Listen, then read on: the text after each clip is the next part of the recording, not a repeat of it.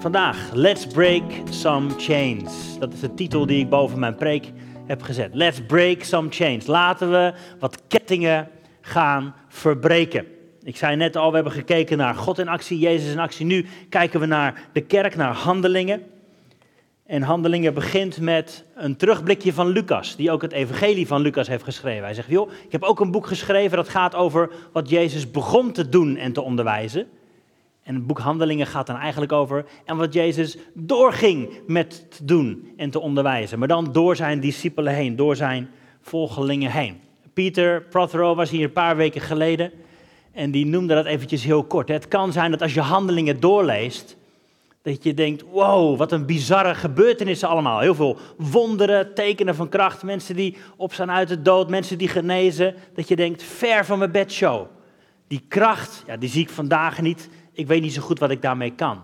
Maar hij zei, begin dan bij, simpel, bij daden van dienstbaarheid. Begin je in te zetten. Word deel van een team, ga mensen helpen. Daden van barmhartigheid. Ga net even die extra mijl. Help mensen net eventjes daar waar ze het niet verwachten. Dat is waar ook het boek Handelingen vol van staat. Van zulke eenvoudige kleine dingen, waardoor dat grote ook mogelijk gaat worden. En Suzanne keek vorige week hier met ons naar de grote opdracht. daar waar handelingen mee begint. Je zult kracht ontvangen als de Heilige Geest op je komt. En je zult mijn getuige zijn, hier, dichtbij. En een klein beetje buiten je comfortzone. En daar waarvan je denkt, hoe moet dat ooit? Ze noemen het de grote opdracht, niet de grote suggestie. Het is voor jou en mij de grote opdracht. Hoe gaan we hiermee aan de gang? En vandaag ga ik door naar Handelingen 16. We zijn al een klein beetje verder in het verhaal. Jezus is opgevaren naar de hemel. De discipelen zijn gevuld met de Heilige Geest. Ze beginnen samen te komen, onderwijs te geven. Er worden mensen toegevoegd. Er komen overal in Europa kleine gemeenschappen mensen, kerken die geboren worden. En Paulus is tot geloof gekomen. Iemand die eerst een vervolger was van de kerk. Iemand die eerst christenen achterna zat, aan het vermoorden was. Die heeft een ontmoeting met de levende Jezus. En zijn leven wordt totaal omgekeerd. En hij begint dat goede nieuws van Jezus te delen. En hij gaat op reis. En daar gaan we beginnen. Ik ga wat stukjes lezen. Af en toe staan we even stil. We pakken Handelingen 16 erbij. Vanaf vers 5. De gemeenten werden bevestigd in het geloof en ze namen dagelijks in aantal toe. En nadat zij door Frigië en het land van Galatië gereisd waren, werden ze door de Heilige Geest verhinderd om het woord in Azië te spreken. Dat is apart, hè? Ze hebben een grote opdracht meegekregen. Ze zijn overal aan het rondreizen, gemeenten werden geplant en die groeiden. Het ging goed, fantastisch. En dan willen ze naar links gaan, naar Azië gaan. En dan staat er, de Heilige Geest belette hen om het woord in Azië te spreken. Voor mij betekent dat zoiets als, we zijn in beweging. We zitten niet per se te wachten op, Heere God, wat mogen we nu doen? Moeten we nu links, nu rechts? Nee, ze komen gewoon in beweging. Ze zijn hun leven aan het leiden waarvan ze denken, dit moeten we doen. God heeft ons opdracht gegeven, we gaan aan de gang. Dat is ook een mooie les voor jou en mij. Kom in beweging. Het is altijd makkelijker om een rijdende auto te besturen. Kom in beweging. En de Heilige Geest maakt hun hier duidelijk, nee, doe maar, doe maar niet die kant op.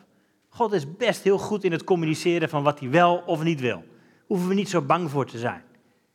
Misschien herken je dat in je leven, herken ik wel in mijn leven dat ik heel. Uh, nou, dat was denk ik in de tijd voor Denemarken. Voordat we naar een bijbelschool gingen, was ik heel erg. Ik kom pas in beweging als God een briefje uit de hemel stuurt met wat ik wel of niet mag doen. Herken je dat? Dat je bang bent om dingen fout te doen. Ja, ik wil op zich wel gehoorzamen, maar dan het liefst als een robot. Maar dat is niet hoe het werkt. Ga aan de gang, kom in beweging. Dat is wat we ook hebben gedaan uiteindelijk. God, wij komen in beweging. Als het niet goed is, horen we het wel. en we gingen aan het werk. En dat gebeurt hier ook. Ze kwamen in beweging en de Heilige Geest die maakt het echt wel duidelijk. Nee, niet die kant op. En ze waren bij Missie aangekomen, een andere plek. En ze probeerden daar door te reizen, maar, staat hier, de Geest liet het hun niet toe. Kan gebeuren. Ze kwamen in beweging en God zegt, nee, niet linksaf, andere kant op. En nadat ze Mysië voorbij gereisd waren, kwamen ze in Troas. En daar staat het volgende. Paulus kreeg daar s'nachts een visioen te zien. Er stond een Macedonische man die hem dringend vroeg, kom over naar Macedonië en help ons. Paulus staat hier, kreeg s'nachts een visioen te zien. Klinkt ver van je bed, hè? Vind je niet? Heeft u wel eens een visioen gehad? Je mag best laten weten. Het is niet per se van, oh, kijk, mij eens trots zijn. het kan natuurlijk maar zo. Of een droom waarvan je denkt, hé, hey, misschien wil God hier iets doorheen spreken. Wie heeft er wel eens iets gedroomd? Ja, dat is best heel bijzonder. En soms zit je dan echt uit te vogelen, wat betekent dit? Wat moet ik hiermee? Hij die vertelt me ook wel eens dromen s ochtends. dat je denkt, dit is niet van God. Hoop ik dan, hè? Hoop ik dan. maar soms zijn er ook momenten dat je denkt, hé, hey, hier gebeurt iets. Misschien wil God me wel iets zeggen. Dat gebeurde hier ook. Paulus kreeg een visioen. Zou dat vandaag ook nog gebeuren dus? Zijn we er nog open voor? Voor zulke bovennatuurlijke dingen? We zitten in zo'n westerse wetenschappelijke mentaliteit dat we alles moeten kunnen meten. Hè? Maar God gaat daar soms wel eens bovenuit. God wil eens dingen doen in je onderbewustzijn, in je dromen, in je slaap. Als je zelf even niet aan het nadenken bent, dan kan God tot je spreken. Ga dus mee aan de gang. Paulus kreeg s'nachts een visioen te zien. En die Macedonische man, die zei, kom over naar Macedonië en help ons. Volgende ochtend, Paulus wordt wakker en toen hij dit visioen gezien had, probeerden we meteen die kant op te gaan, naar Macedonië toe. Ze moesten oversteken met de boot van de ene naar de andere kant. Want wij maakten daarop uit dat de Heer ons geroepen had om aan hun het evangelie te verkondigen. Gehoorzaam. We hebben een droom. Oké, we gaan die kant op. We mochten niet naar Azië, we gaan die kant op. We voeren dan van Troas weg. Het is Lucas die schrijft. Hè? Hij is een soort van de man die alle dagboeken bijhoudt. We voeren van Troas weg en we koersten recht op dat eilandje aan. En de volgende dag kwamen we aan in Neapolis. En daar vandaan gingen we naar Filippi. De eerste stad van dit deel van Macedonië. Ze waren aangekomen waarvan ze dachten, hier heeft God ons naartoe geroepen. En we bleven een aantal dagen in die stad. En op de dag van de Sabbat gingen we de stad uit, de rivier langs, daar waar het gebed gewoonlijk plaatsvond. En nadat we daar waren gaan zitten, spraken we tot de vrouwen die er samengekomen waren. Klein beetje achtergrondinformatie. Paulus ging altijd op zoek naar een groepje Joden, meestal naar de synagoge. Daar waar mensen al geloven in het bestaan van God, daar ging hij naartoe en zei hij, kijk, jullie woorden, jullie wetten, alles spreekt over Jezus. Laat me je meer vertellen over Jezus. Hij zoekt eigenlijk altijd eerst de synagoge op en als het daar niet lukt, gaat hij weer verder. Maar hier was nog geen synagoge. Je had minimaal tien volwassen mannen nodig om een synagoge te starten. Nou, blijkbaar was er hier geen synagoge in deze stad. En wat ze dan wel deden, ze gingen langs de rivier om daar samen te komen met een klein groepje vrouwen. En voor mij betekent dit eigenlijk zoiets simpels als een klein begin is ook een begin. Klein begin is ook een begin. Hij was niet ontevreden. Hij dacht niet, ja, ben ik hier naar Macedonië gekomen, is er niet eens een synagoge, is er niet eens een grote groep mensen die op mij zitten wachten. Nee, hij begon heel klein. God heeft me hier gebracht, wat kan ik wel doen? Is er iets kleins waarmee ik kan beginnen? Dan ga ik dat doen.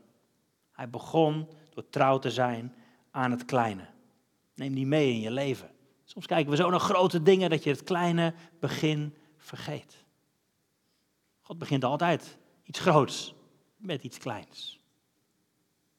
De bevrijding van Israël begon met de geboorte van een babytje Mozes. De bevrijding van de wereld begon met de geboorte van het babytje Jezus. God begint altijd iets kleins. Wat is het kleine wat op jouw pad komt vandaag? Waar kun je mee aan de gang? Wat is de ingang die jij kunt gebruiken? God begint iets groots altijd heel klein. Hier staat verder. En een zekere vrouw, van wie de naam Lydia was, een purperverkoopster uit de stad Thyatira, die God diende, luisterde naar ons. En de Heer opende haar hart en ze gaf acht op wat Paulus door Paulus gesproken werd. En toen ze gedoopt was en haar huisgenoten ook, drong ze er bij ons op aan: Als u ook vindt dat ik trouw ben aan de Heer, kom dan in mijn huis en blijf er. Ze, ze drong er sterk bij ons op aan. Succes! Paulus was net begonnen. Hij spreekt iemand aan een welvarende vrouw. Zij komt tot geloof. Ze hebben meteen een logeerplek. Wat een succes. Fantastisch. Oh, daarom heeft God ons hier gebracht. Wat een mooi succes. Het was wel klein, maar wel meetbaar succes. Fantastisch. Goed om te vieren zulke dingen. Maar daar blijft het niet bij. Het gebeurde toen we naar de plaats van het gebed gingen, dus gingen we door naar de rivier, dat er een zekere slavin die een waarzeggende geest had, ons tegemoet kwam. En ze verschafte haar meesters veel inkomsten met waarzeggen. Ja, dat kun je je voorstellen. Als jij een slaaf hebt die de, ware, die de toekomst kan voorspellen, dan kun je goed geld verdienen natuurlijk. Ze liep achter Paulus en ons aan en ze riep voortdurend: Deze mensen zijn dienstknechten van God, de Allerhoogste, die onze weg naar de zaligheid verkondigen. Ze loog niet eens. Ze had het bij het rechte eind ook nog. Ze vertelde inderdaad de waarheid. Dat deed ze vele dagen lang, maar Paulus ergerde zich daaraan. Hij keerde zich om en zei tegen de geest: Ik gebied u in de naam van Jezus, ga uit haar weg. En hij ging op hetzelfde moment uit haar weg. Luister jullie was naar de ongelofelijke podcast? Leuke podcast van de EO, ja, een paar favorieten. Ja. Afgelopen week was het echt een heel grappig, mooi, bijzonder interview met een uh, katholieke priester, was het volgens mij, die ook aan exorcisme deed. Het uitsturen van boze geesten. De Bijbel staat er vol mee natuurlijk. Niet alleen hier, maar ook zien we het in de bediening van Jezus. deze katholieke priester zegt, ja, maar dat gebeurt vandaag ook. Zo gek is dat niet. Dat wat de wetenschap allemaal niet meer kan meten of zien of bedenken, daar zijn nog steeds woorden voor. Boze geesten. Dingen die ons leven proberen te beheersen, om binnen te komen, die je niet kunt verklaren op een andere manier dan dat je zegt, ja maar dit is het kwaad zelf dat hier schade aan probeert te richten. Is dat nog een werkelijkheid voor je? Ik heb wel ervaring mee. Ik weet nog, toen we, waren toen net tot geloof gekomen. We waren met zo'n clubje studenten. 18, 19, 20 jaar. En daar was het in één keer realiteit. Dat we merkten, mensen zaten vast. Echt aan, aan nou ja, boze geesten. Die ze probeerden te beheersen. Bizar. Dus hebben we tijden van gebed gehad. Dat we ook merkten, hé, hey, die boze geesten luisteren naar ons. Als we ze wegsturen in de naam van Jezus. Gebeurt vandaag ook nog. Laten we wat kettingen verbreken, ook vandaag nog. Maar goed, hier gaat het verder. En er staat, haar meesters zagen dat die inkomsten verdwenen waren. Ze had in één keer niet meer die waarzeggende geest. Ze was vrij daarvan. Ze hoefde niet meer gebukt te gaan onder die geest die haar probeerde te beheersen. Maar daardoor kon ze ook in één keer geen geld meer genereren. En haar meesters waren daar boos om. Ze grepen Paulus en Silas en ze sleurden ze mee naar de markt voor de stadsbestuurders. Net was er een groot succes. Met het tot geloof komen van Lydia, een rijke, invloedrijke vrouw. En nu in één keer staan ze hier voor de stadsbestuurders. En nadat ze hen naar de magistraten gebracht hadden, zeiden zij: Deze mensen verstoren de orde. Dit zijn Joden. En ze verkondigen gewoonten die we niet mogen aannemen en niet mogen naleven, want wij zijn Romeinen. En de menigte kwam als één man tegen hen in het verzet. En ze rukten hen de kleren af en gaven ze bevel om met stokken te slaan. God had ze toch deze kant op gestuurd? Wat is dit nou? Worden ze een keer met stokken geslagen. En nadat ze hun veel slagen toegediend hadden, wierpen zij hen in de gevangenis en ze geboden de cipier hen zorgvuldig te bewaken. En toen hij dat bevel gekregen had, wierp hij hen in de binnenste kerker en hij zette hun voeten vast in het blok. Moet je je voorstellen, hè? Kun je je voorstellen hoe dit is? Misschien heb je het allemaal wel eens gedaan, vroeger op vakantie of zo. Dan zie je zo'n eh, zo'n ding staan waar je met je handen in je hoofd heen moet. Voor de gein maken ze een foto en leuk. Stel dat je er echt vast zit op die manier, met je voeten in een blok. En je vraagt, mag ik even naar de wc? En ze zeggen nee. Uren achter elkaar. Wat ga je doen? Hoe voel je je daar? Op je rug gebeukt. Paulus en Silas. Ze wisten, God heeft ons hier gebracht. Nee, de Heilige Geest heeft gesproken. We moesten niet die kant op, we moesten deze kant op. En nu zijn we hier. Was dit dan Gods plan?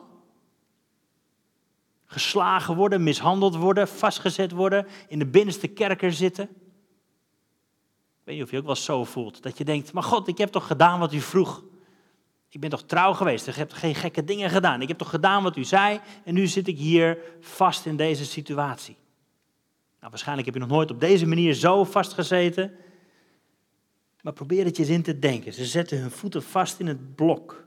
En dan lezen we dit. Omstreeks middernacht baden Paulus en Silas en ze zongen lofzangen voor God. En de gevangenen luisterden. En er vond plotseling een grote aardbeving plaats. En de fundamenten van de gevangenis werden bewogen. En onmiddellijk gingen alle deuren open en raakten alle boeien los. Wauw. Let's break some chains. Dat is de titel van vandaag en dat is wat hier ook gebeurt. Ze beginnen te zingen, ze beginnen te aanbidden. Tof trouwens hoe dat ook terugkwam in de liederen die we net zongen. Ik heb niet Annemiek stiekem van tevoren gebeld, maar dit is wel, this is how I fight my battles. Ik zit hier vast, geklonken in een blok. Weet je wat? Ik ga God aanbidden. En God is degene die de ketenen verbreekt. Ik geloof dat hij het ook vandaag wil doen. Kort stilstaan bij dat stukje aanbidden. Aanbidden, lofzangen. Uitzingen tot God, uitroepen tot God. Dit is wat onderdeel is, dit is, onze, dit is jouw en mijn bestemming. Dit is wie we zijn. Een van onze favoriete Bijbelteksten hier in Connectkerk is 1 Petrus 2. Maar u bent een koninklijk priesterschap. Dat is je identiteit. Jij en ik zijn koninklijke priesters. En bij priesters hoort het dat we aanbidden. Dat we aanbidden. Dat we onze lofzangen opzingen naar God. Dat we onze handen, onze harten opheffen naar God en zeggen: Heilig, heilig, heilig. Dat is ook wat in Openbaringen geschreven wordt. Het laatste boek van de Bijbel krijgen we een klein beetje een blik in de realiteit van de hemel. En daar staat dit: dat ze rondom de troon waren met cieters en schalen vol reukwerk. Dat zijn de gebeden, staat erbij. Dit is hoe we gemaakt zijn. Dit is waar jij en ik tot bloei komen. Als we voor de troon van God staan met aanbidding en gebeden. Dat is wat we vanavond ook gaan doen, zei ik net al, bij Open Heaven. Aanbidding en gebed. Daar zijn we voor gemaakt, als aanbidders. De eerste keer dat het woordje aanbidden voorkomt in de Bijbel, doe ze een wilde gok. Weet iemand dat? Roep eens wat, niet te hard. Niet allemaal tegelijk, jongens, ik hoor het niet. Nog een keer. Kain, ja, dat ging wel over offers brengen, inderdaad. Ja, ja hij die heeft af zitten luisteren natuurlijk. De eerste keer dat dat woordje gebruikt wordt, heeft is in de context van Abraham, die zijn zoon moet gaan offeren. Een bizar verhaal. Een zoon waar hij jarenlang heeft op moeten wachten. En toen was die gozer, volgens sommigen was hij 13, volgens anderen 25, ergens daartussenin. Dat God tegen Abraham zegt, ik wil dat je je enige geboren zoon Wat een bizar verhaal. Waarom zou God dat doen? Maar dit zegt Abraham tegen zijn knechten. Hij gaat op reis met zijn zoon en hij zegt: Ik en de jongen gaan naar die berg en daar gaan wij aanbidden. En als we klaar zijn met aanbidden, komen we weer terug. Dat is uiteindelijk ook wat gebeurt. God zelf voorziet in een offer. Waarmee hij wil zeggen: Ik ben niet zoals al die andere goden die wel hun kinderen eisen. Ik zorg zelf voor het offer. Jij hoeft niet te offeren. Ik zorg voor het offer. Maar dat is de eerste keer dat het woordje voorkomt. Hawa in het Hebreeuws. Dat betekent zoiets als neervallen, vooroverbuigen, neerknielen.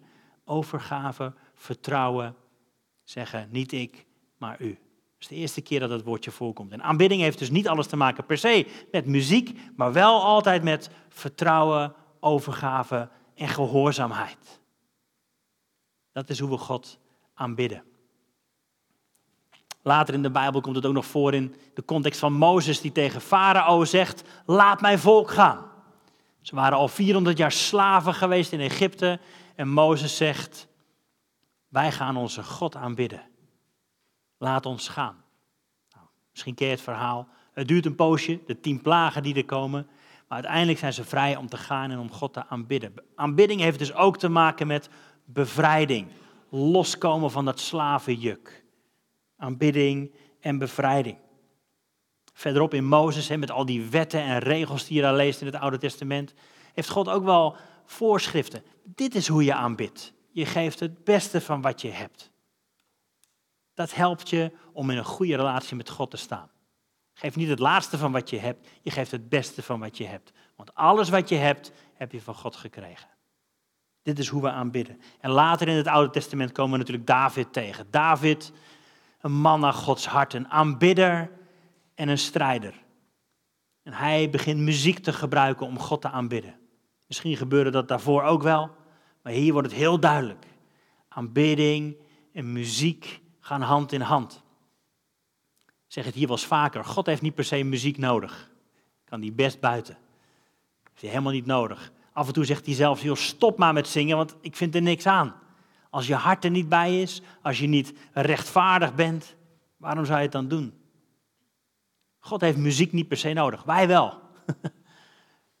wij reageren op atmosfeer. Wij reageren op een atmosfeer van aanbidding en muziek. Muziek helpt ons.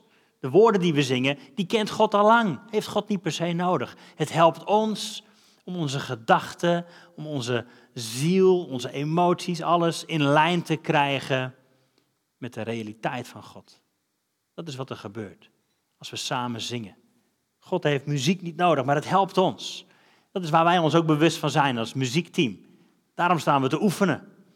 Elke woensdagavond. Daarom zijn we hier vanochtend om acht uur om alles door te nemen. We willen dat er een atmosfeer ontstaat waarin jij je veilig voelt om je hart te openen. Zodat je God kunt ontmoeten. Muziek helpt erbij. We gaan terug naar de kerker. Waarom gebeurt dit? Verderop lezen we dat uiteindelijk hierdoor die cipier, die bewaker, tot geloof komt en zijn hele huis. Paulus en Silas zaten vast met hun voeten. Waarom gebeurt dit? Nou, onder andere hierom. Hoe, wie, wie anders had hem dit moeten vertellen? Hoe anders had die cipier tot geloof kunnen komen als zij niet daar gevangen hadden gezeten eerst? Jouw leven draait niet altijd om jou, sorry. Soms gebruikt God jouw omstandigheden om iemand anders tot zegen te zijn. Kies er dan voor om te aanbidden. Want aanbidding is niet, en ik heb een paar dingen opgeschreven, aanbidding is niet optioneel. Vroeger had Bob Dylan dat lied, You gotta serve somebody. Iedereen aanbidt wel iets of iemand. Of je er nou bewust van bent of niet. Iedereen. Atheïst bent, agnost, christen, boeddhist. Iedereen aanbidt wel iets of iemand. Kijk alleen maar naar daar waar jouw leven het meeste aandacht naartoe gaat. De meeste tijd naartoe gaat. Het meeste geld naartoe gaat.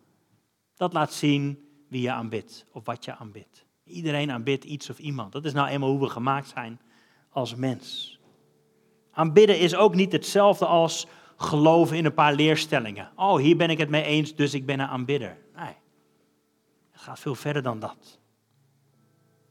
We leren hier dat aanbidding ook niet afhankelijk is van je omstandigheden. Aanbidding is ook niet alleen maar als je je goed voelt. Het boek, de psalmen staan er vol mee. Ook het klagen en uitschreeuwen naar God van wat maakt u me nou? Wat gebeurt me nou allemaal? Ook dat is gewoon aanbidding. Omdat we onze harten opheffen naar God. Ook onze boosheid, ook ons verdriet mag een vorm krijgen en mag zijn plaats vinden in onze aanbidding naar God. Het is niet alleen maar happy clappy. zongen het net wel, hè? I raise a hallelujah with everything inside of me. Dat is ook alles verdriet, alle pijn, alle twijfel, alle onkunde, alle onmacht. We heffen het op en we zetten het om in aanbidding. Zeg, God, ik weet het niet, u weet het wel. U bent mijn aanbidding waard. Dus aanbidding is niet optioneel. Het is ook niet hetzelfde als alleen maar een paar dingen het ermee eens zijn. Het is ook niet hetzelfde als afhankelijk zijn van omstandigheden gaat veel verder dan dat. Het is ook niet alleen maar muziek. Ik zei het heeft te maken met gehoorzaamheid, met liefde, met overgave. Want dit is wat aanbidding wel is, een keuze. David helpt ons daarbij. Hij zegt, loof de Heer mijn ziel. Ook al heeft mijn lichaam er vandaag geen zin in. Ook al voel ik me verrot.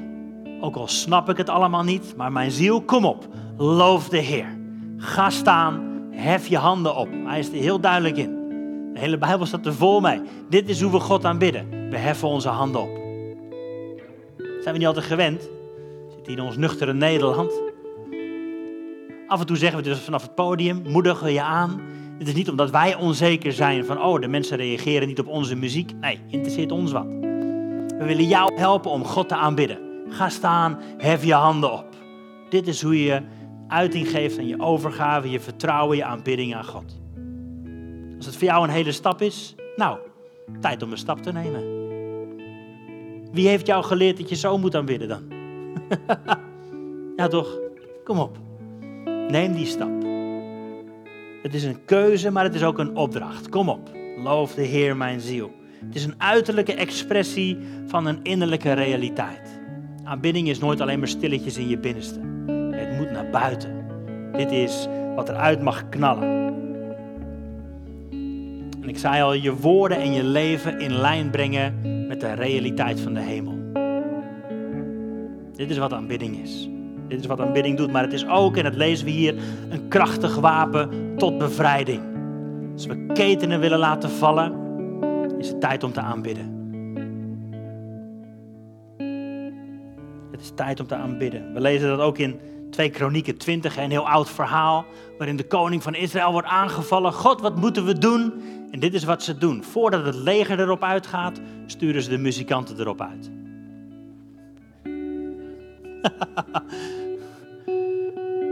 ja.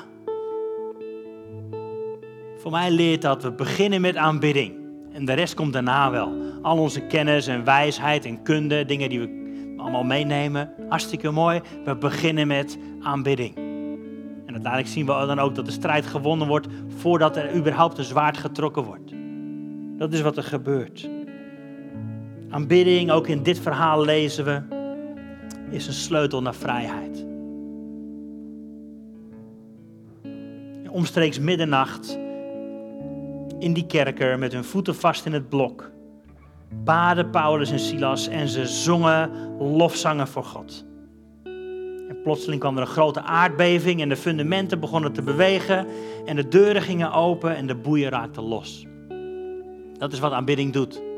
Ik wil dit zeggen. Ze gingen niet aanbidden omdat ze hoopten dat misschien God een wonder ging doen. We aanbidden niet onze vrijheid. We aanbidden de God die vrijheid brengt. We aanbidden niet onze genezing. We aanbidden de God die kan genezen. We bidden niet onze voorziening in al onze noden. Dat is niet wat we aanbidden. We bidden de God die kan voorzien. Maar of hij dat nou doet of niet, of hij nou geneest of niet, of hij nou vrijheid brengt of niet, hij is nog steeds goed. Wat we kunnen leren van de vrienden van Daniel. Misschien ken je dat verhaal wel. Die weigerden om te buigen voor het beeld van de koning. Die zeiden, nee, wij aanbidden alleen onze God. En ze werden in die brandende oven gegooid. En ze zeiden, koning, wij dienen een God die ons kan bevrijden. Maar ook al doet hij dat niet, dan nog aanbidden we alleen hem. En dat is de spirit, dat is de geest waarvan ik geloof, die mag ook in ons gaan groeien. In onze kerk, in onze kerken. Amen. Kom op, we aanbidden de God die kan genezen. Maar ook al doet hij het niet, hij is nog steeds goed. Hij is nog steeds trouw. Let's break some chains. Ik wil je vragen te gaan staan. We gaan zo afsluiten.